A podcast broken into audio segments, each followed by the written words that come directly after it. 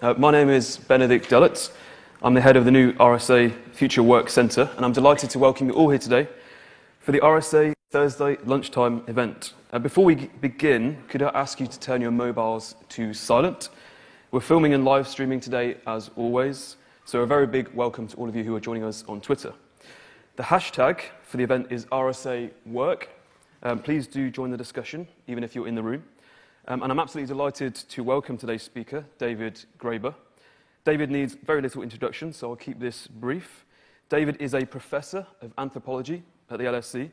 His many books include The Utopia of Rules, The Democracy Project, and the best selling Debt The First 5,000 Years. A frequent guest on the BBC, um, he writes for, among others, The Guardian, Strike, The Baffler, and New Left Review. His Strike essay on the phenomenon of bullshit jobs which was published in 2013, touched such a nerve that was read over a million times and translated into 17 different languages. Um, his new book, Bullshit Jobs, A Theory, uh, expands on this concept and it outlines how, rather ironically, meaningless work has become more associated with latter day capitalism, profit making capitalism, than it has with failed communist states. David's argument is that not only are these jobs uh, absurd, they are also incredibly miserable for those who have them. And we'll be looking closely at David's theory as part of our new Future Work Centre. So without further ado, please give a very warm welcome to David.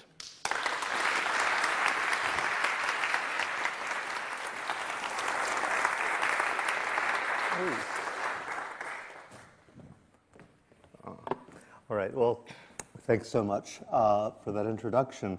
Um, I guess I've already talked a little bit about this very subject here before, but we really can't talk about it enough because it's, it's, it's a strange thing that this is not considered a social problem. And I've, I've spent some years, one reason I wrote this book is because it's there seems to be this peculiar way in which if you mention this to people, you know, almost no one will deny it.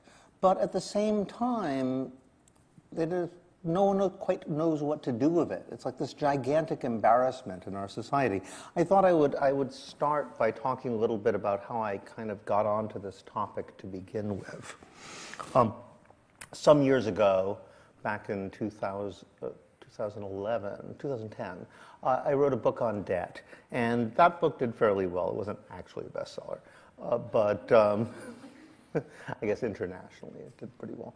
Um, as, they said, it's an international bestseller, which means I think it was like it was number two on German Amazon for about three hours. uh, so it counts. Uh, but you know, the book did fairly well, and um, it, there's a funny thing where if you say something that a number of people consider interesting, new, sort of unusual, uh, and you show you have a capacity to do that, it's almost as if the world will conspire to make sure you never do that again. Uh, they will try to make you give the same talk, write the same book, do essays based on you know, for the rest of your life. In fact, that's what you really get paid for, not the original book, but going out and lecturing about it. And, um, one reason I'm often I'm not particularly rich is because I decided I wasn't going to do that. I thought, gonna, what if I do the opposite? What if I use this as an opportunity to say things I would never normally get to say? And I thought of all those ideas I had for articles that were always rejected, or, uh, or I didn't even think to send to people because I knew they would be. I thought, maybe I can cash in you know. Um, so anytime somebody said, "Oh, we really want you to write something for our new periodical," and I would say, "What about?" and they'd say anything, I would say, "Really? Anything? okay." Um, so I'd get out, you know, some piece that was a drunken party rant I'd been going on about for 10 years and no one would conceivably publish. And, and, and I would put that there, and some of them, you know, well, did what you kind of think they would do. But some of them kind of took off, and, and, and this one was just not like anything I'd ever seen. It was, I say how I got onto it. I consider myself something of an anthropologist, even in the world of anthropologists, because I, I, don't really come from that kind of background.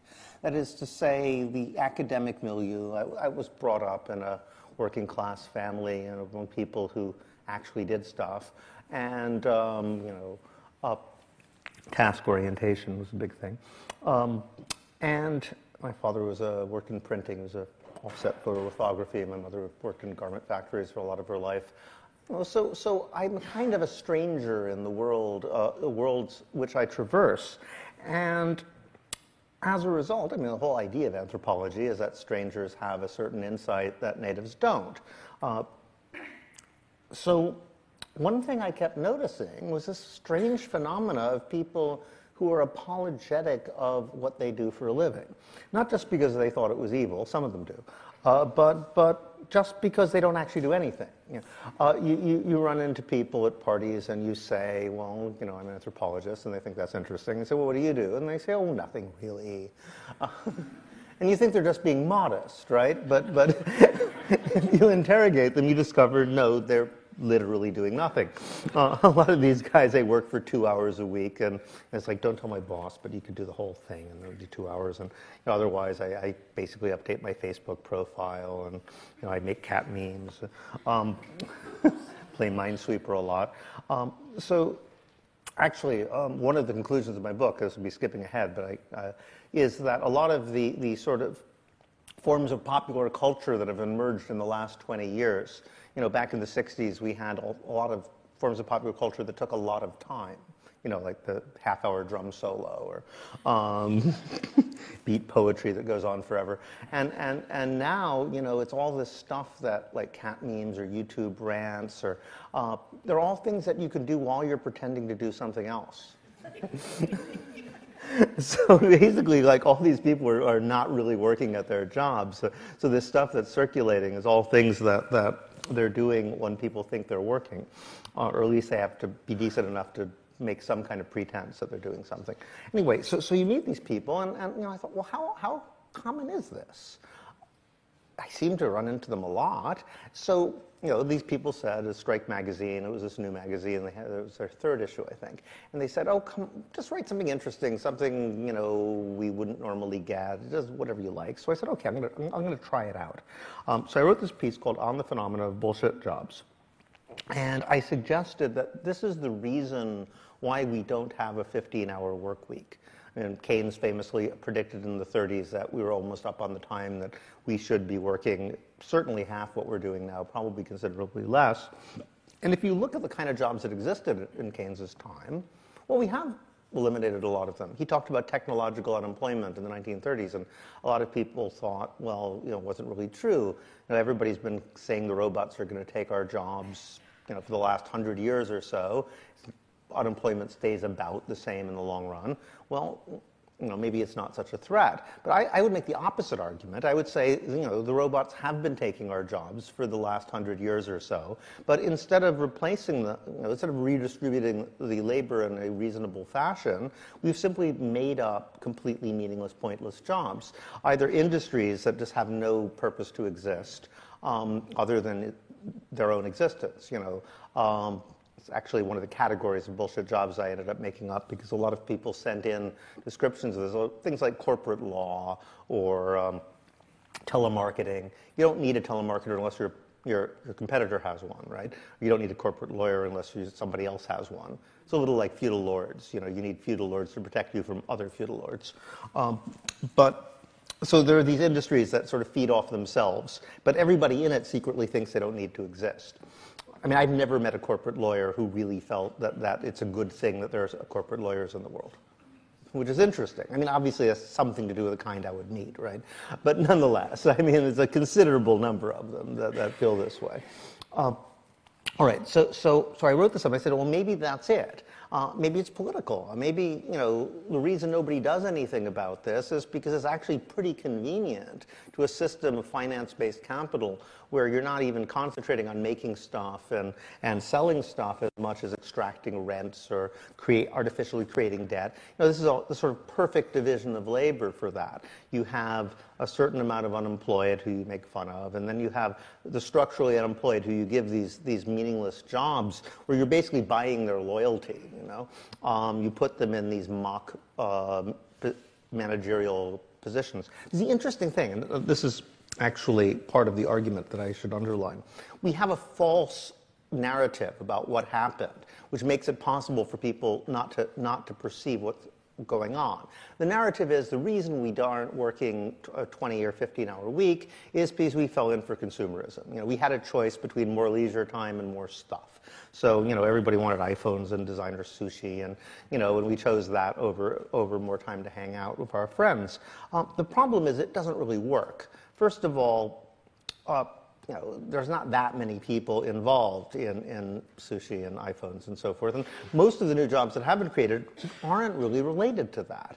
In fact, if you look at actual service, the, the, the, rise of the service economy rhetoric comes with this. If you look at actual service, and I found some people who actually break down real service, as in, you know, giving people haircuts, serving people coffee, um, laundry, you know, things like that. If you look at actual service, the numbers have been pretty much the same for the last hundred years. Uh, it's been about 20%. About 20% of the workforce does service, and it used to be they were more likely to do it for a private household. But other than that, you know, the, the sheer numbers are about the same.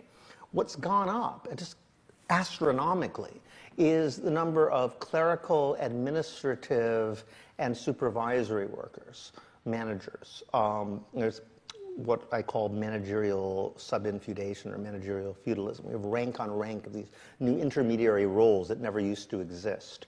Um, those are the guys that, that seem to complain the most about not doing anything. Anyway, so I wrote this, and it was all intuitive. I didn't really know how many of these people there were. I seem to meet them a lot. Uh, so I said, almost as a joke, well, maybe that's the reason we don't have a 15 hour week. Maybe we're just making up these bullshit jobs, or so as if, I mean, nobody planned it quite, but, you know, it seems to suit the purposes of those in power. Uh, Orwell actually was the first person to argue that. He said that they're just making up jobs to keep people off the street. Uh, but so I, I suggested maybe he's right. And I've never seen a reaction like this. This was a very obscure periodical. Um, I'd never heard of it even before I published in it. And, and um, you know, within a matter of weeks, it had been translated, I think now it's up to 21 languages. I think the first couple weeks we got 12. It just came out in Persian, actually. Um, I saw, apparently they have a problem with bullshit jobs in Iran now. Um, but, um, you know, it's all over the world. There's Korea, Estonia, you know, uh, Brazil, there was a huge, Egypt. Anyway, um, so there's a huge hullabaloo, and, and, and the site kept crashing. Uh, then, then newspapers started running it as a column and picking it up, and I looked at the comment sections, and the comment sections were just amazing. I mean, there were all these people like writing these confessionals. You know, oh my God, it's true. I'm, I'm a corporate lawyer. I, I contribute nothing to society. I, I suffer. I, you know, nobody knows my misery. Um, this kind of thing, and I realized that there's a social problem that just nobody's paying attention to. I got people writing to me too, saying yeah, I've been reading, I, work in the financial services industry, and you know, I've been passing it around. This thing has come across my desk at least 20 times today, and I was like, God, you guys really aren't doing much, are you? okay. um, so with that um, came the realization that the problem was worse than I thought. But I was still thinking, okay, 15%, maybe maximum 20% of all jobs would be like this. Um, eventually, someone did a survey at YouGov, and they took stuff actually out of, words that I'd used in the piece. Does your job make a meaningful contribution to society? Uh, I discovered 37% of people in this country believe that it does not, or certain that it does not. 13% were unsure. Only 50% were quite sure their job does do something, which actually is pretty amazing if you think about it. You know, think about all the jobs that no one would possibly say that. Uh, you know, if you're a bus driver, uh, you know, you're doing something, you might hate your job, but, but you're not going to say it's useless and pointless and why am I doing this? People need to move around. Um, if you're a nurse, if you're a, you know, think of all the jobs that, that obviously need to be done. So the conclusion, you know, would have to be that anybody who you see sitting there in an office and you're wondering, is this person secretly thinking his job doesn't need to exist? The answer is yes. He's almost certainly thinking that. Um, it's really high. And then you think about, all right, these are the people who know it, right? And just assume, let's forget about that 13% who aren't sure. Let's just drop them and just look at the 30% who are definitely sure their, their job doesn't contribute anything. All right, um, those are the ones who are aware of it. It's easy to see how you could not be aware that your job is pointless. But it's much harder to see how you could think your job is pointless and be wrong. You know, it's possible that you're fulfilling some function that your boss understands that you don't. And people keep saying that's possible to me. But I keep asking what would be an example of that? Do you know someone in that situation? And no one can really come up with one. I mean, I, so it's possible, but there really aren't very many. On the other hand, it's really easy to see how you could think you're doing something and, you, and, and you're not. Um, and there are people, some of the people wrote to me, and I got amazing stories. Like there's one person who worked for a travel magazine, um, and she'd worked for there for about six months until she realized the travel magazine doesn't really exist. The whole thing was some sort of tax scam. and, you know, they're all there writing copy and putting photographs and laying things out, but the thing was never produced, you know. She said, you know, I fly a lot and I've never seen this magazine. Finally, she like looked into it and realized that, you know, it, it's not real. So, you know, that's an extreme example, but the, the equivalent can happen and probably does happen quite a bit. And then you have to think about all the people who actually do real work in support of that kind of pointless, meaningless employment. You know, here's somebody with a law firm that's doing some sort of fraudulent tax scam or something like that. Well, they got an office. Somebody's got to water the plants, right? That's a real job. Somebody's got to clean the place. Somebody's got to do security and commute reception. So they're doing real work, but they're doing real work in support of bullshit. So, you know, I've started thinking, my God, like, you know, for all I know, half the work being done in our society is completely unnecessary. If they got rid of it, it would make no difference whatsoever. You know? um, so I ended up saying, all right, this obviously deserves to be picked up on a need to do some research and see what kind of jobs these are and, and who these people are, what they're really doing. So I ended up um, I have a lot of followers on Twitter, so I figured, all right, it's a biased sample, but you know, uh, it'll give me some good stories. So I said, all right, have you ever had a really pointless job, a job that you know, if it were to vanish, either it would make no difference or the world would be a slightly better place. All right, um, so tell me all about it. You know, I, I set up a Gmail account. Do I have a BS job or what? Uh, Gmail doesn't allow you to use bullshit in the title, right? And um, I set that up, and sure enough, I got hundreds and hundreds of, of replies, um, some of which were pointless um, and, and kind of missed the point a little bit. And, um, and some of them were short and you know, some of them were just a sentence or two. Some of them were 13 pages long. And people write these long work histories of detailed psychological and sociological analysis. Yeah, they had a lot of time on their hands. How did this happen? um, really useful. The book kind of wrote itself in that way. So I ended up, um, you know, I, I, I, put them all in a gigantic Word file, and then I color coded them for content, which was really fun. Um, you know, I, uh, green was for like what I do when people think I'm working, and orange was for does my boss know, and what is my supervisor. Yeah. So I, so I'd code it that way, and um, I used that as my database, and I ended up writing this book. But um, I think we're going to do a dialogue format. Maybe I've been talking too long already, or. Um, okay, I'll just, I'll just, uh, I mean, there's a lot of things I could say. Um, I could go through the typology, but um, I think the political implications of all this are something that I, I would like to emphasize. Um, one reason that I wrote this book, you know, I'm, I'm a anti-capitalist anarchist personally. I've been involved in direct action movements for a long time, and um, and it always seems to me that capitalism is being held together more by moral arguments than anything else at this point, because most of the old practical arguments don't really apply. You know, for the last 50 years, you just said, well, you know, capitalism creates great inequality, but at least you know, it lifts all boats, and uh, even poor people know their children will be doing better off in the next generation, and Nobody believes that anymore. That's not, obviously not true. Um, the other argument was it creates a big, strong middle class, and that leads to political stability. And that's clearly not the case. Um, the other one was technological. You know, well, it, we're all going to be on Jupiter in a few years. Uh, there's going to be en- endless inventions. Capitalism is a huge engine for creativity, and you know, instead we just get like iPhone 7, iPhone 8. Uh, but um, you know, all the sci-fi stuff just it used to happen, but capitalism seemed to stop producing that stuff all of a sudden. Um, so none of those things are true. So in a large way, I think the only two arguments left are, well, anything else would be worse. You know, it's us or North Korea, basically. Uh, and the other argument is, well, it's basically moral. It's just like people really do believe that if you don't pay your debts, you're a bad person. I mean, unless you're rich, in which case it doesn't matter somehow. Uh, but you know, if you're Donald Trump and you go bankrupt, they elect you president. But um, you know, if you're an ordinary person, you're a deadbeat and a bad person. Um, and so, so that one really works. People feel that you know you really have to pay your debts. It doesn't matter if you've been maneuvered into it, which is a really, really convenient thing for the guys who are running a financialized system, right?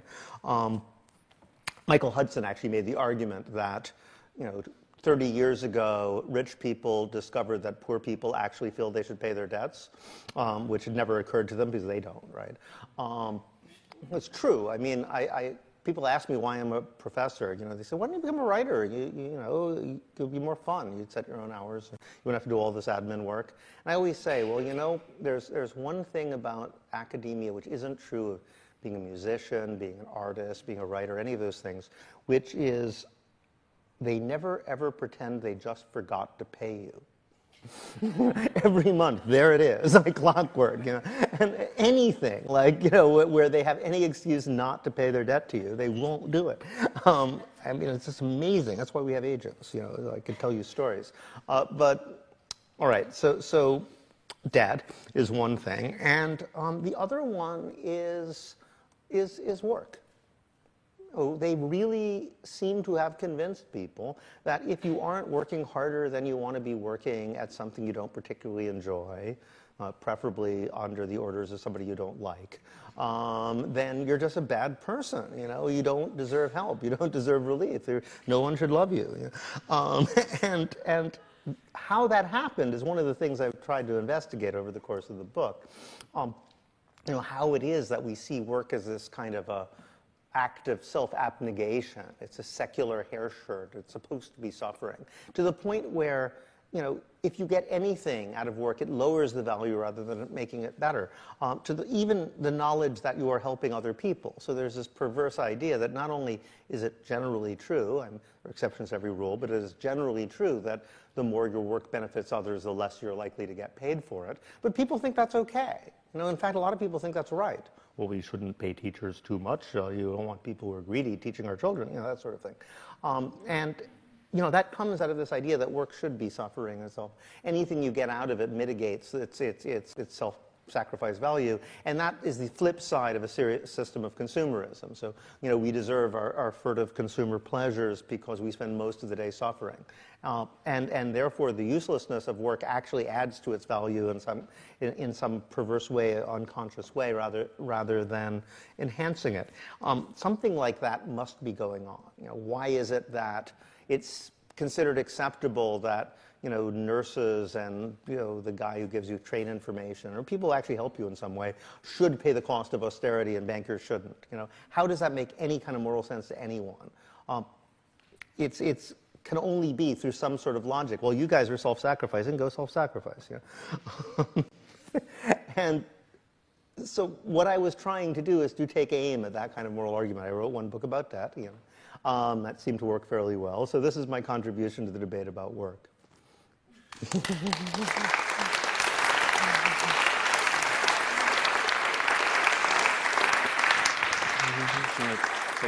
Thank you.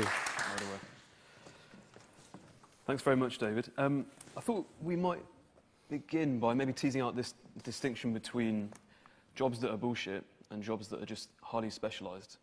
Because I think when you, when you first published your 2013 essay, you had mm-hmm. a, uh, a reply from The Economist magazine oh, yes. which, which pointed out that, okay, our economy is becoming more complex.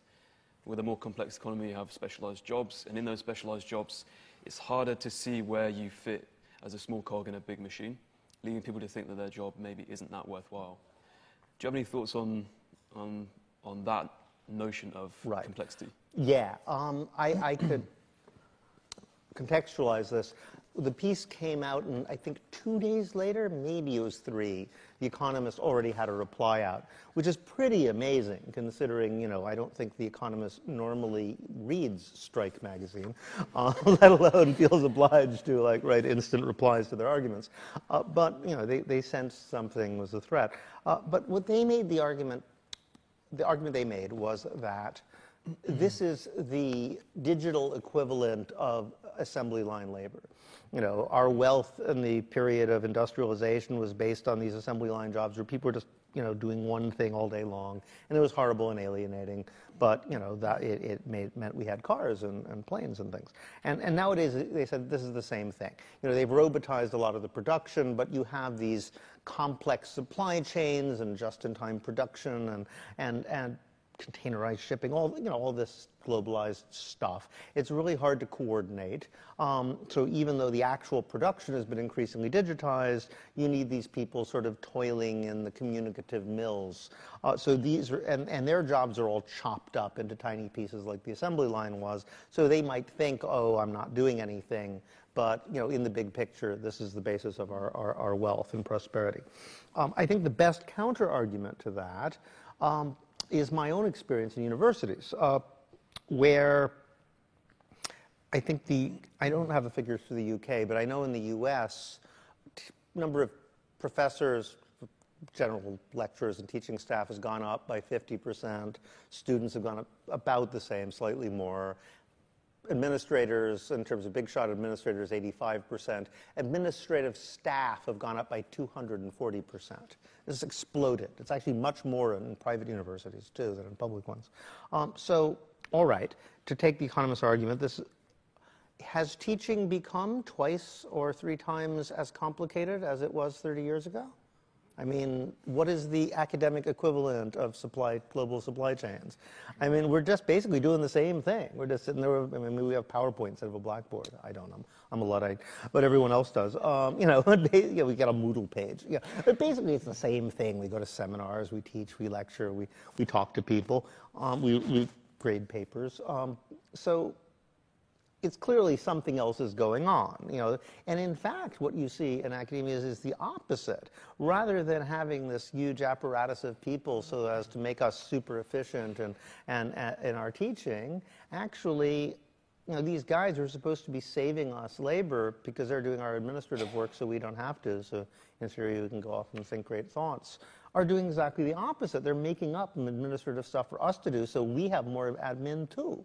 Um, so my, my interpretation is exactly the opposite, that, you know, essentially you have a corporatized model. You know, managerialism means that it's no longer the guild model, which universities used to be one of the few remaining examples of the old medieval system where people self-organize in a very hierarchical fashion.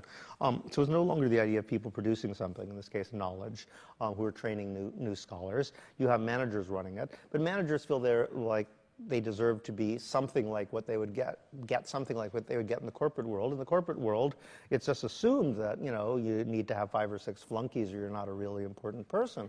Uh, so, so, you know, they hire these guys as like deanlets or vice provosts or whatever, and, and they, they immediately assign them three or four minions, and, and then they figure out what those minions are going to do.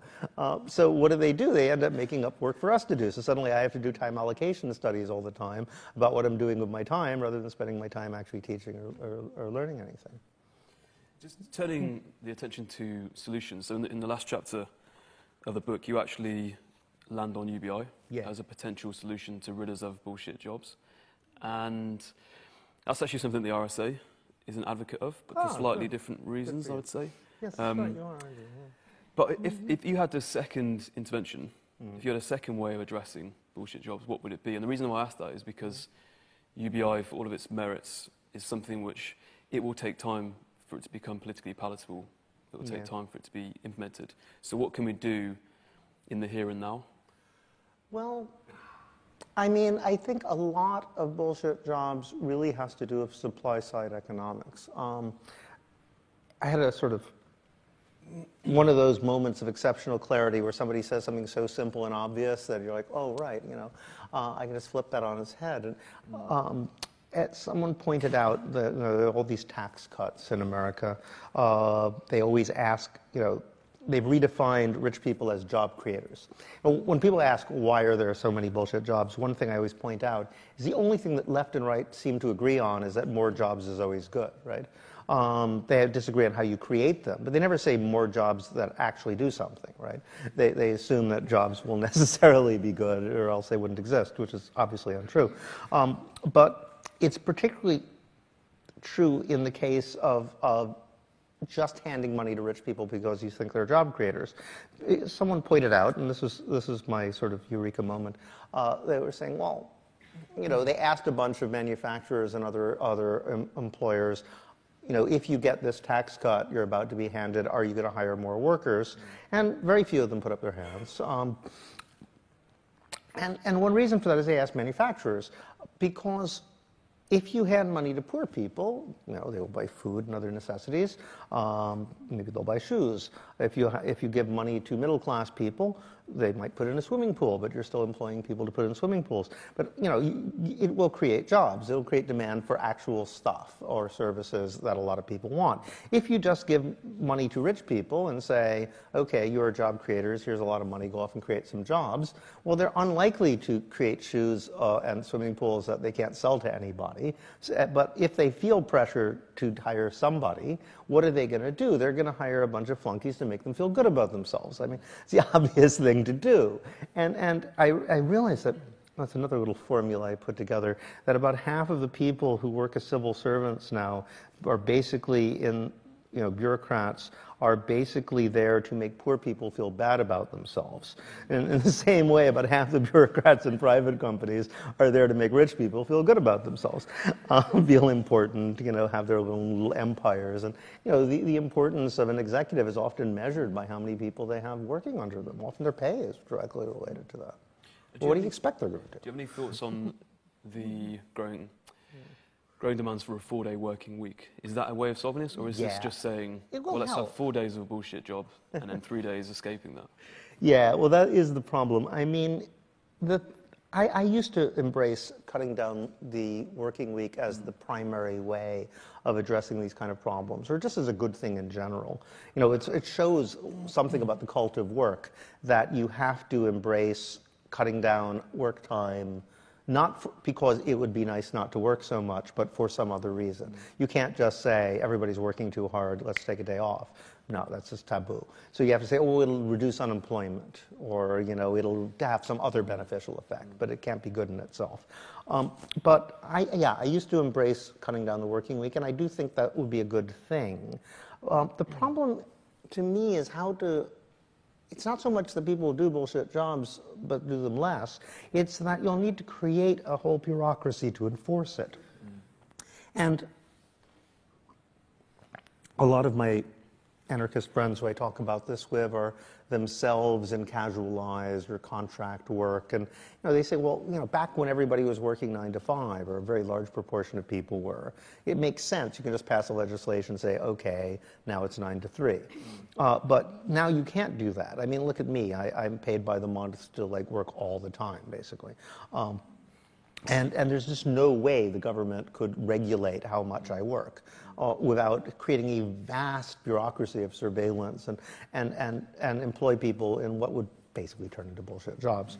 Um, so, so I think that, that it might compound the problem in that way just to figure out how to enforce it. I mean, if you can think of, maybe there are ways to enforce it I don't know about.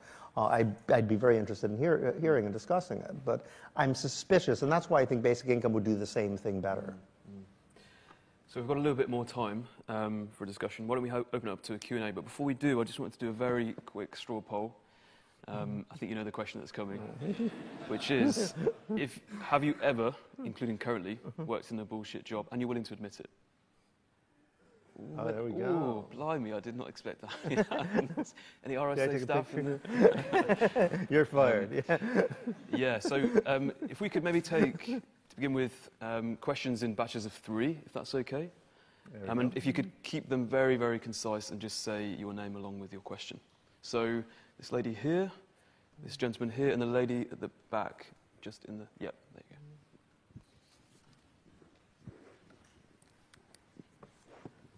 go. Hi, My name is Louise Parbury.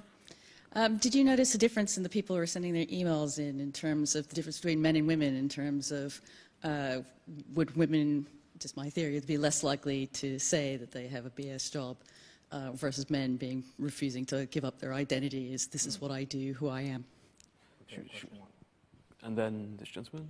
Um, is there an equivalent that you see to something like zero-based budgeting, zero-based budgeting, where at the end of the year everyone's out of a job, and you figure out on January the first what jobs are real and, and who, how many folks you need to do them? Because if what you're saying is true, there's a lot of folks that need flushing out, really. Mm. Even if it's to have a life of leisure. Mm. And the lady here. I, I, I, think my experience must be very limited. Can you give me some more examples of what these people, what you mean by bullshit jobs? Okay, yeah. Apart from the very obvious ones, there must right. be lots of less right. obvious.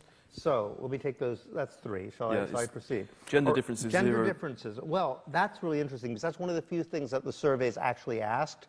They didn't ask a lot of things that you really wish they'd asked, um, like what kind of job do you have? But um, they did ask, they did break it down by gender, and sure enough, there was a 10% spread. Women were much less likely to say they had bullshit jobs. I think that's because women are much less likely to have bullshit jobs, actually, uh, which is interesting because a lot of people, when they first hear the concept, especially men obviously, assume that they're mainly talking about women's jobs. They'll say, oh, you know, they made up all these like meaningless office jobs to give women jobs. It's not that way at all. And, and, but, but partly it's also because of the dynamics. I mean, in a lot of traditional jobs, you have women in what look like a, a, bullshit job, but they're the one who's actually doing the work for the, the person they're working for, you know? So a classic secretary, you know, it's just like the, the boss who has the bullshit job. I, I gave the example in the book of a, a friend of mine who um, was an anthropology major, went to uh, Afghanistan to study belly dancing, and ended up becoming an administrative assistant, and finally wrote the NATO withdrawal plan from, you know, while in theory employed as a secretary. Somebody just threw a said, oh, there's five of them. They're all contradictory. Here, you synthesize them somehow. so she ended up doing the military strategy. So yeah, so so often in, in gendered cases, you don't know who's got the bullshit job and who doesn't. But I'm assuming that people who do the jobs are the ones who really know. Okay, so in terms of, yeah, how to find out who's really useful, I mean, it's a real problem because even if you do this, who's going to enforce it? Um, the fascinating thing is they're constantly doing, you know, cutting the fat, doing speed ups on salaried and blue collar workers. So, you know, if you're working for UPS, if you're a driver, if you're a delivery guy, if you're, you know, those guys are being taylorized and you know put it on huge pressure. There's no bullshit at all there, right? But but at the same time, the same guys who are doing that are just hiring flunkies to sit around the office making them look good who do nothing, um, and and so so there's a question of power. I don't think it's as hard to identify them. Um, I, I, there's one guy, it always sticks in my head. He's a bank security and efficiency guy. And um, he says, you know, I, I don't have a bullshit job. I identify other people's bullshit jobs. But then I realized I do have a bullshit job because they never actually act on any of my suggestions. I'm a box sticker. I'm here to like make it seem like they're doing something they're not actually doing. For 15 years, I've gone them and said, "Here's how you trim the fat here," and somebody says, "What? But my empire would contract." You know, no, and, and, and people block it, and they say, "No, we can't computerize that. You know, fire 15 people." You know. So there's all this stuff done by hand, even in large corporations. It doesn't need to be for these reasons. Um, so it's a really interesting thing to look at the power dynamics and how they work themselves out.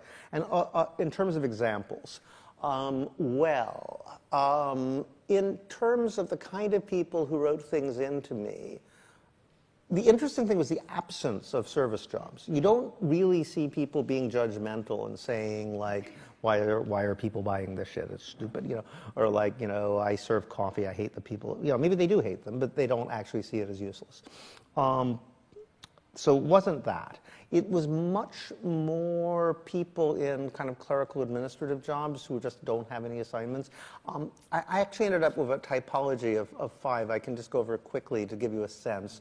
So there's flunkies, we've talked about that. So that would be like a receptionist at a company that doesn't need a receptionist. You know, some companies obviously do, but some, you know, you'll have a small publishing firm where they get two calls a day. It's not like they couldn't take it themselves, right?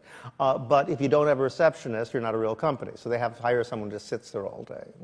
You know, um, uh, and so there's a lot of that sort of thing. Um, then there's um, duct tapers. Duct tapers are basically there's a problem, but instead of fixing it, they hire someone to clean up the damage. So uh, the example I always like to give of that was um, it was one point the shelves collapsed in my office when I was working at Goldsmiths, and um, it took ages for the carpenter to show up. And um, realized they only had one carpenter, but they had another guy whose entire job was to apologize for the fact that the carpenter was too busy to come. it's like uh, you couldn't fire him and hire like another carpenter.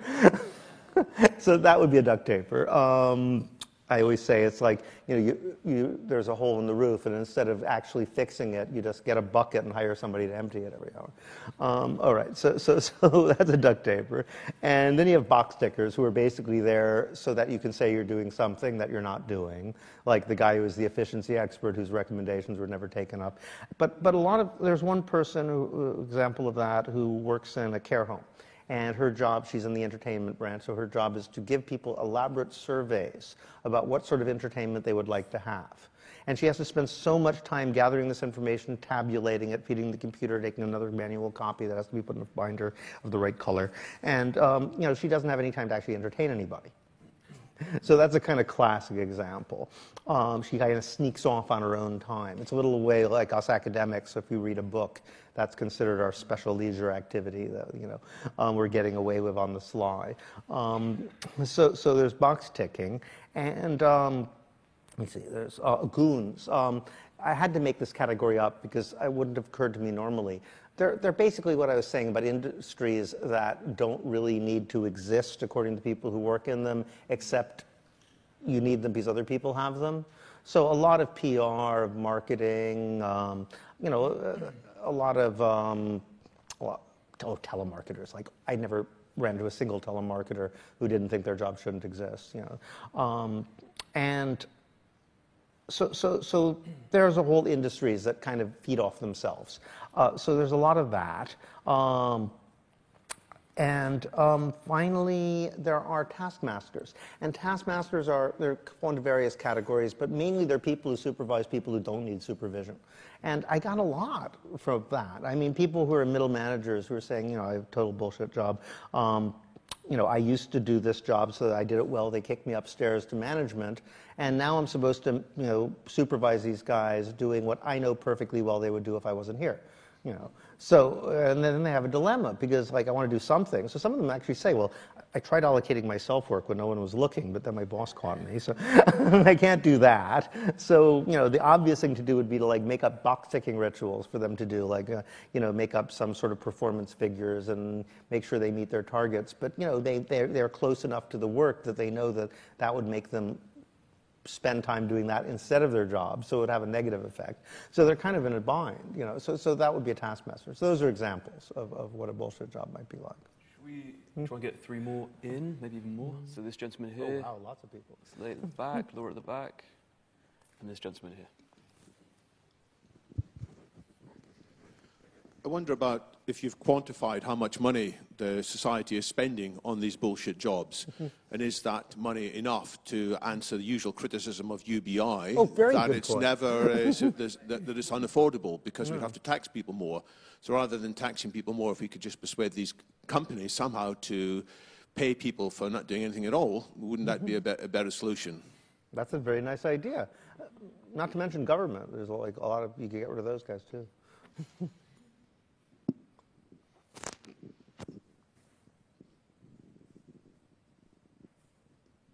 Uh, I'm Laura Partridge. Um, my mm-hmm. question's about the non-bullshit jobs.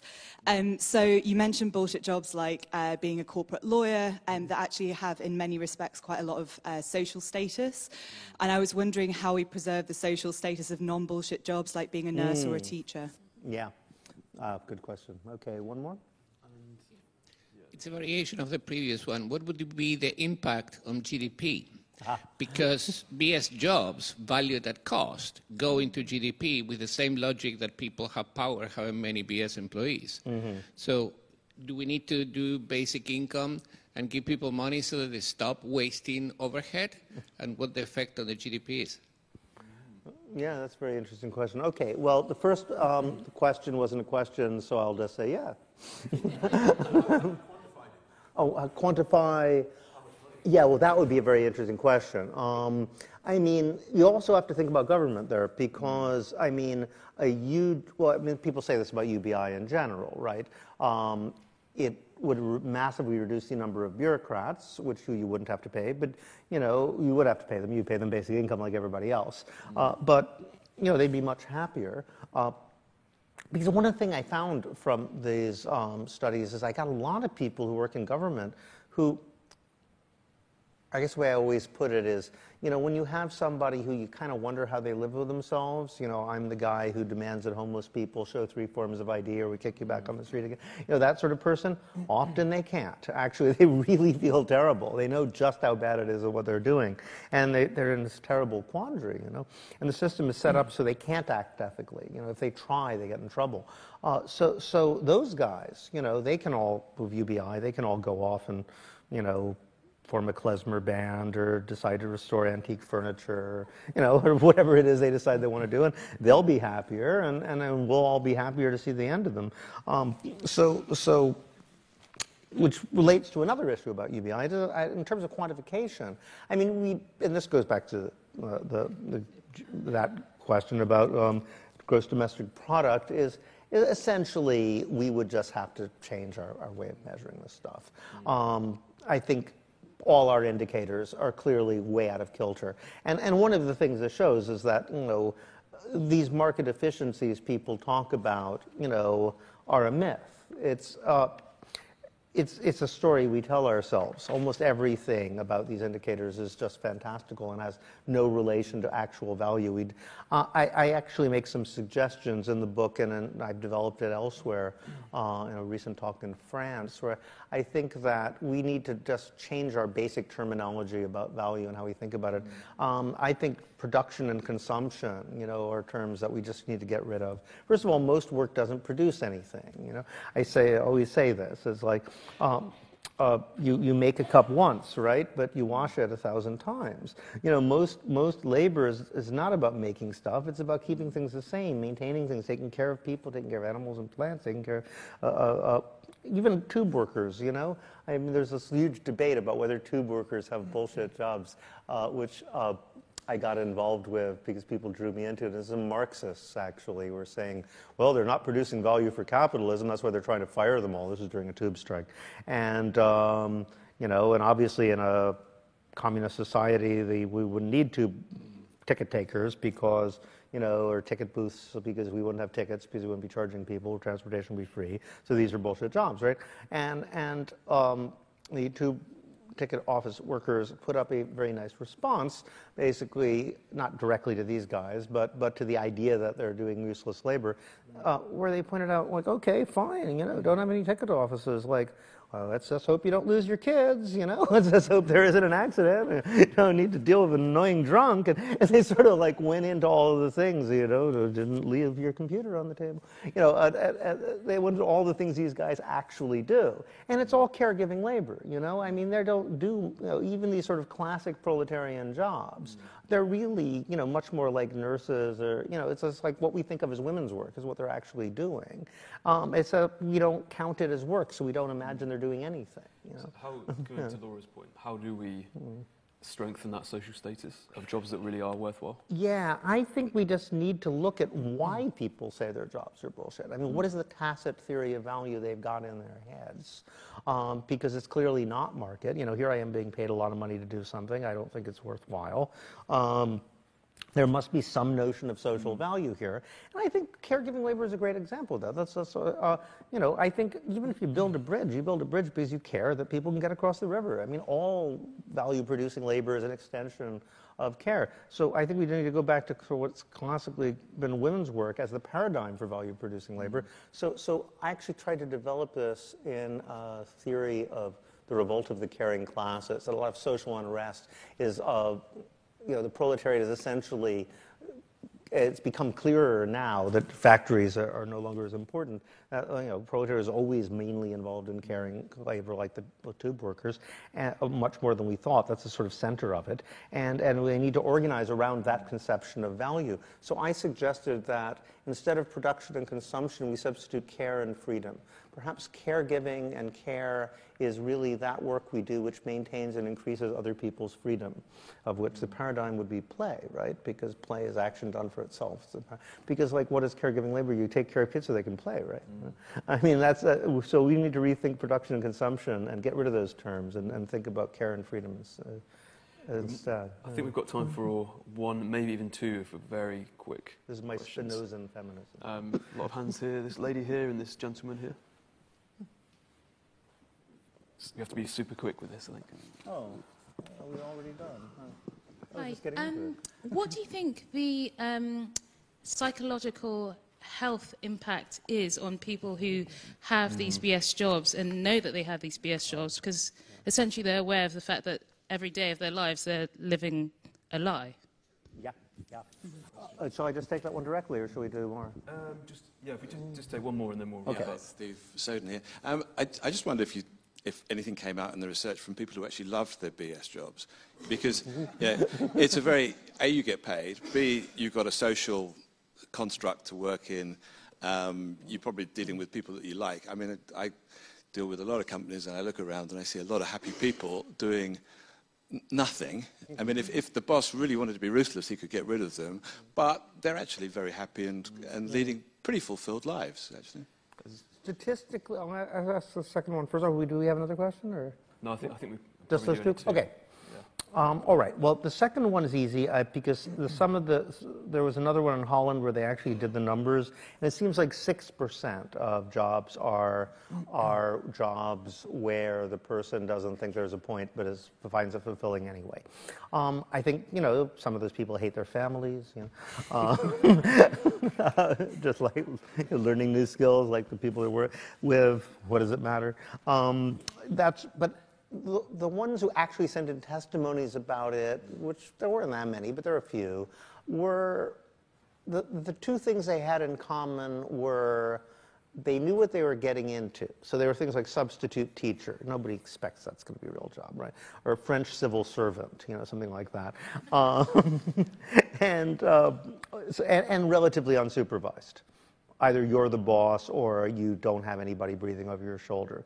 So you know, in a circumstance like that, you know, you could say, okay, I'm a substitute teacher. Uh, kids don't expect me to do anything. Nobody expects. I'll, I'll learn Chinese. You know, I'll become an artist. You know, uh, so so pe- if you could repurpose the time to something useful, yes. But the surprising thing is that you know that's what we think people should think, and mostly they don't. And that gets to the second, uh, or the first question, which is you know we have this assumption about human nature that people want something for nothing. That you know, economists make it into a science. You know, we're trying to put out the least amount of effort and resources to get the most back from it.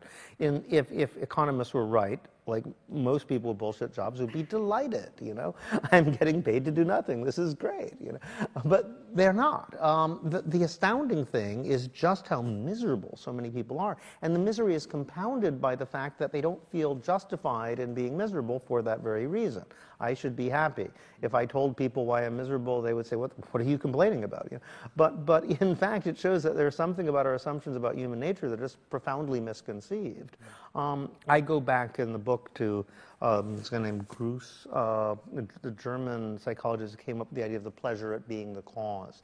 You first infants first become aware of themselves as discrete entities, independent of the world, when they realize they can have predictable effects. You know, if I move that way again, the pencil will move again. You know. When you first figure that out, you're just totally happy, apparently. The kids has this incredible joy in realizing they can have predictable effects on the world. The argument is that, that that sort of sense of delight in being able to cause things to happen is the sort of foundation of our sense of, auton- of, of being, of being an autonomous thing. Um, and if you concept of spiritual violence, haven't you, in your book? Right. You- yeah, the spiritual violence is when you take that away. Yeah. um, and, and, and, you know, psychologists being cruel cr- and, and sadistic uh, creatures, they, they, you know, say, all right, let's see what happens if you, like, have an infant figure that out and then immediately take it away again. and then, of course, the kids just go catatonic. You know, they freak out, they get really upset, and then they just become incredibly depressed and have no motivation to do anything, curl up into a ball. And essentially, the argument is that's what's happening to people in bullshit jobs. You know, your basic sense of being, people, you know, ask somebody, what do you do? Uh, you know, uh, they usually assume you mean for a living, right? Um, they don't say like I make model boats for my kids. You know, uh, they, they, they even if that's the thing that's most important to them. Um, so, so, so if you, you know, that sense of, of I am contributing to the world in some way is really important to people's sense of being a self. So in a way, you're just taking away their, uh, something fundamental about their being. Um, and, and the fact that you don't understand why this is upsetting you so much seems to compound it. So yeah, you hear about depression. And in a way, what is depression? The sense of meaninglessness and purposelessness and lack of motivation. Well, that's what a bullshit job is. It's objectively mimicking depression. So not surprising rates of depression go up as these things become more common. Uh, stress and anxiety becomes really big. Um, a lot of people said who had both kinds of jobs or who had both simultaneously. There was one guy I thought was really interesting. Uh, I call him Hannibal in the book. He's a guy who um, works most of the week on diagnostic technology for TB, which is you know, basically you can't get anybody to pay you for, but it's really useful. Uh, he has a team of people who are volunteers who work on this, and then once or twi- one or two days a week, he writes what he describes as bullshit business reports um, or uh, marketing strategy for pharmaceutical corporations. So you know executives can wave things in front of each other, and nobody even reads them. But he gets you know 10,000 pounds a pop for these things, uh, and he says that you know. Uh, it's a totally different world. When everybody knows they're doing something useful, they treat each other with respect. There's camaraderie, there's cooperation. As soon as you're doing bullshit, you know, no matter how much you're paid, and everybody's like screaming at each other and freaking out, and like uh, all these weird sadomasochistic rituals and deadlines, and you know, it's just it's totally people just abuse each other incredibly when they and the more they all secretly know it doesn't matter at all whether we really get this done the more they get stressed out of uh, the deadlines and, and, the worse they treat each other.